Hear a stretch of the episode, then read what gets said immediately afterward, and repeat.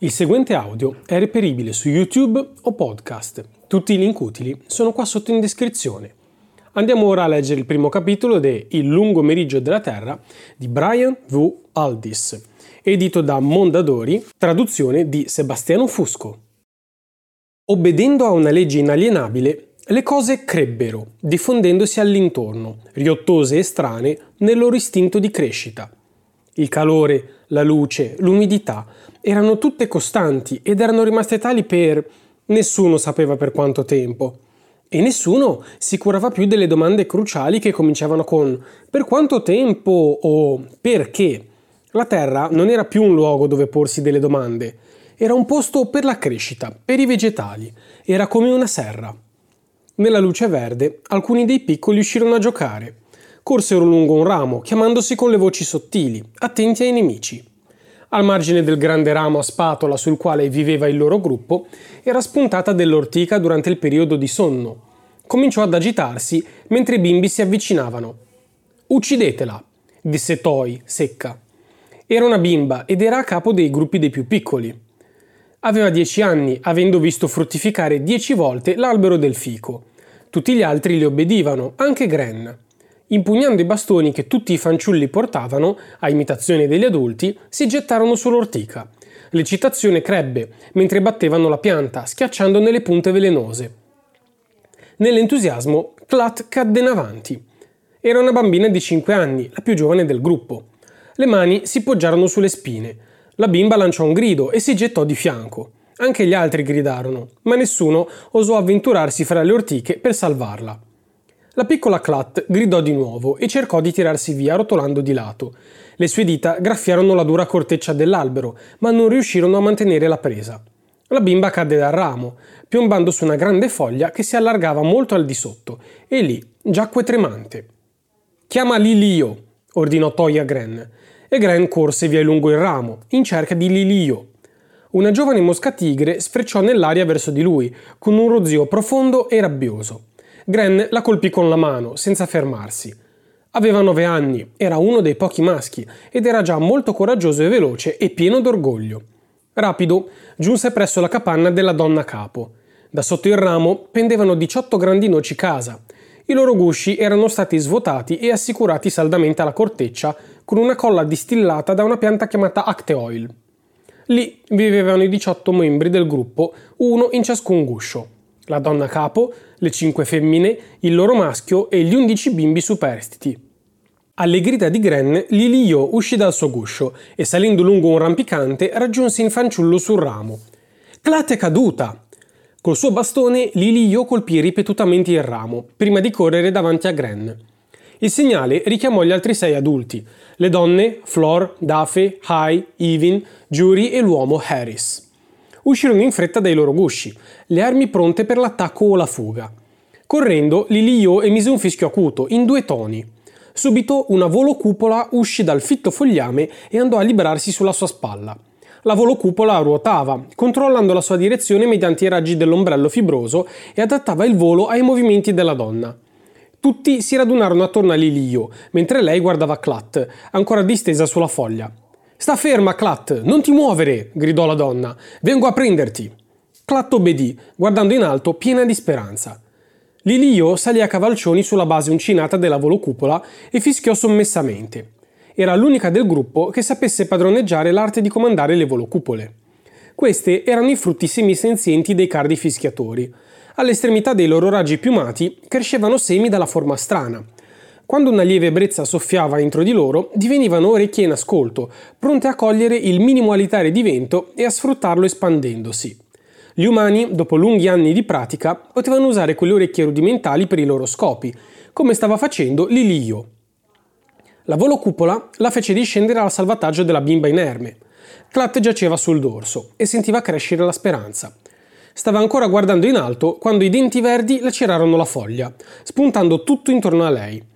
Sotto lo schermo vegetale si era messo in posizione uno scattatrappole, che aveva avvertito la presenza di una preda stando nascosto nel fogliame. Lo scattatrappole era un mostro corneo, dalla forma a scatola, con le mascelle quadrate e fornite di lunghi denti. Da uno spigolo della sua struttura spuntava un'antenna muscolare, più grossa di un uomo, simile a un collo enorme. Salta, Clat! urlò Lilio. La bimba fece appena in tempo ad alzarsi sulle ginocchia che i denti verdi scattarono intorno alla sua vita. Quindi l'antenna si piegò, portando la preda verso quella che era la vera bocca della pianta carnivora, nascosta nell'invisibile terreno della foresta. Fischiando, Lilio diresse nuovamente la volo cupola verso il ramo che era la loro casa. Per Clat non poteva più fare nulla. Così andavano le cose. Il resto del gruppo si stava già disperdendo. Restare uniti significava cercare guai da parte degli innumerevoli nemici nella foresta. E poi la morte di Clat non era certo la prima a cui avessero assistito. Il gruppo di Lilio una volta contava sette donne subalterne e due uomini.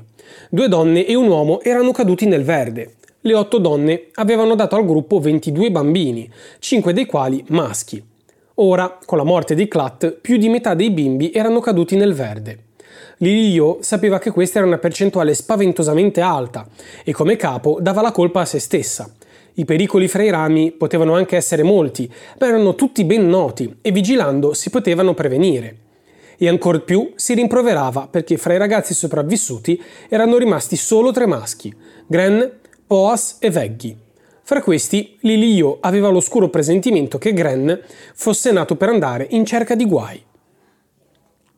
Lilio ripercorse il ramo nella luce di smeraldo della foresta. La volocupola, ormai libera, scivolò via. Giunta all'altezza di una delle noci casa, la donna si calò lungo una pianta rampicante. Quello era stato il guscio di Clat. Stentò a entrarvi, tanto era piccolo l'ingresso. Gli umani badavano a mantenere le loro porte quanto più piccole possibile, allargandole solo man mano che crescevano. Questo contribuiva a lasciare fuori i visitatori indesiderati. Entro il guscio tutto era in ordine. Nelle fibre soffici dell'interno era stato intagliato un letto. Lì dormiva la bimba quando la coglieva il desiderio di sonno, nell'immutabile luce smeraldo della foresta. Su di esso era appoggiata l'anima di Clat. Lilio la prese, infilandosela poi nella cintura. Risalita sul ramo, trasse il coltello e cominciò a menare colpi lì dove la corteccia dell'albero era stata scalzata e il guscio incollato al legno vivo. Dopo diversi colpi il sostegno cedette. Il guscio di Clat rimase sospeso per un attimo, poi cadde. Mentre scompariva fra le grosse foglie rugose, vi fu un tramestio nel verde. Qualcosa stava lottando per conquistare il boccone. Lilio si drizzò sul ramo. Per un istante si fermò a respirare profondamente. Non aveva più il fiato di una volta. Aveva partecipato a troppe cacce, messi al mondo troppi figli, aveva troppo lottato. Fuggevolmente consapevole di se stessa, chinò gli occhi a guardare i suoi seni, nudi e verdi erano meno sodi di quando aveva attirato a sé per la prima volta il maschio Harris. Ora pendevano in giù e la loro forma era meno bella a vedersi. Per istinto sapeva che ormai la sua giovinezza era finita. Per istinto sapeva che era giunto il tempo di andare su. Il suo gruppo la stava aspettando vicino al cavo. Corse verso di loro. Al di fuori era attiva come sempre, ma nel cuore portava la morte. Il cavo era come un'ascella volta verso l'alto, formatasi dove il ramo si univa al tronco. Al suo interno era raccolta una provvista d'acqua. I suoi stavano osservando una fila di megatermiti che salivano lungo il tronco. Ogni tanto uno degli insetti faceva loro un cenno di saluto, che ricambiavano. Se gli umani avevano degli alleati, questi erano proprio le megatermiti. Solo cinque grandi famiglie erano sopravvissute fra la lussureggiante vita verde. Le mosche tigri, le api d'albero, le formiche e le megatermiti. Erano tutti insetti sociali, potenti e invincibili. La quinta famiglia era l'uomo, debole e facile da uccidere, non organizzato come gli insetti, ma ancora non estinto. Era l'ultima specie animale rimasta in un mondo conquistato dalla vegetazione. Lilio raggiunse il gruppo. Anche lei sollevò gli occhi per seguire la mobile fila di termiti fino a quando non scomparve fra gli strati di verde. Esse potevano vivere a qualsiasi livello della grande foresta, dalle cime sino al terreno. Erano i primi e gli ultimi degli insetti. Finché fosse esistita una forma di vita, vi sarebbero state anche le megatermiti e le mosche tigri. Abbassati gli occhi, Lilio chiamò i suoi. Quando tutti furono rivolti verso di lei, prese l'anima di Clat sollevandola sopra la testa per mostrarla loro. Clat è caduta nel verde, disse. La sua anima deve salire alle cime, come è nostro costume. Flore e io la porteremo subito, così potremo viaggiare in compagnia delle termiti. Dafe, Hai, Ivin e Jury, sorvegliate bene l'uomo Haris e i ragazzi fino al nostro ritorno. Le donne annuirono solennemente. Poi tutti si avvicinarono per toccare, a uno a uno, l'anima di Clat. L'anima era un pezzo di legno, intagliato rozzamente in forma di donna. Quando un bimbo nasceva, il padre, secondo il rito, ne scolpiva l'anima, una bambola, un feticcio di legno. Nella foresta, quando qualcuno cadeva nel verde, di rado restava anche solo un osso che potesse essere sepolto. L'anima sopravviveva per essere portata sulle cime. Mentre tutti toccavano l'anima di Clat, Gren fuggì dal gruppo. Aveva quasi l'età di Toy ed era altrettanto forte e attivo. Non era capace solo di correre, sapeva arrampicarsi, sapeva nuotare e per di più aveva una volontà sua. Ignorando il grido del suo amico Veggie, saltò nel cavo e si tuffò nella polla d'acqua. Aprendo gli occhi sotto la superficie, vide un mondo d'una chiarezza allucinante. Delle cose verdi simili a trifoglio si gonfiarono al suo avvicinarsi, ansiose di avvinghiargli le gambe. Gren le evitò con una sola bracciata, immergendosi ancora. Poi vide la piovra, prima che questa vedesse lui. La piovra era una pianta acquatica semiparassita. Viveva nel cavo e affondava le ventose suggenti, munite di denti a sega, nel vivo dell'albero ma la parte superiore, scabra e formata come una lingua, poteva essere impiegata anch'essa per cercare nutrimento. Si spiegò, avvolgendosi intorno al braccio sinistro di Gren, mentre le fibre, irrigidendosi, tentavano di rendere più solida la presa. Ma Gren era già pronto. Con un sol colpo del suo coltello tagliò in due il tentacolo, lasciando la metà inferiore che si agitava inutilmente verso di lui mentre si allontanava. Prima che arrivasse alla superficie, Dafe, la cacciatrice, era già accanto a lui, il volto corrucciato, bolle d'aria che sprizzavano come pesci d'argento fra i suoi denti.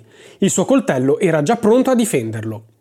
Lui le sorrise mentre affiorava dal pelo dell'acqua e si ssava all'asciutto. Si scrollò con indifferenza mentre la donna lo raggiungeva. Nessuno corre o nuota o si arrampica da solo, gli disse Dafe, citando una delle leggi. Gren, ma non hai mai paura? Hai la testa come un baccello vuoto. Anche le altre donne erano irritate, ma nessuna osò toccarlo. Era un maschio, era tabù. Aveva il potere magico di intagliare le anime e far nascere bambini, o almeno lo avrebbe avuto quando sarebbe cresciuto, vale a dire ben presto. Io sono Gren, il maschio! esclamò battendosi il petto, mentre con gli occhi cercava Haris per riceverne l'approvazione. Ma Haris stava guardando altrove. Ora che Gren era cresciuto, non lo considerava più con la simpatia di prima, sebbene il ragazzo si mostrasse sempre più coraggioso. Un po' deluso, Gren si mise a saltellare all'intorno, agitando il pezzo di tentacolo ancora avvolto intorno al braccio. Chiamava le donne per mostrare che non si curava di loro. Sei ancora un bambino, sibilò Toy, che era più grande di un anno. Gren si calmò. Sarebbe venuto il momento in cui avrebbe mostrato a tutti che lui era diverso. Con le ciglia aggrottate, Lilio disse i ragazzi sono cresciuti troppo ormai e non è più possibile sorvegliarli. Quando Flora e io saremo tornate dalle cime, divideremo il gruppo. È arrivata l'ora di separarci. State in guardia. Salutatili, si allontanò, seguita da Flor. Era un gruppo sottomesso quello che guardava allontanarsi il suo capo. Tutti sapevano che un giorno o l'altro avrebbero dovuto separarsi, ma avevano sempre preferito non pensarci. Il tempo della felicità e la sicurezza, così sembrava a tutti loro, era finito all'improvviso, forse per sempre. I ragazzi avrebbero affrontato un duro periodo di solitudine, lottando per se stessi prima di unirsi ad altri gruppi. Gli adulti avrebbero presto avuto di fronte la vecchiaia, il giudizio e la morte prima di andare su, verso l'ignoto. Se avete apprezzato il primo capitolo di Il lungo meriggio della Terra di Brian Aldis e voleste acquistarlo, Qua sotto in descrizione trovate il link Amazon per l'acquisto online.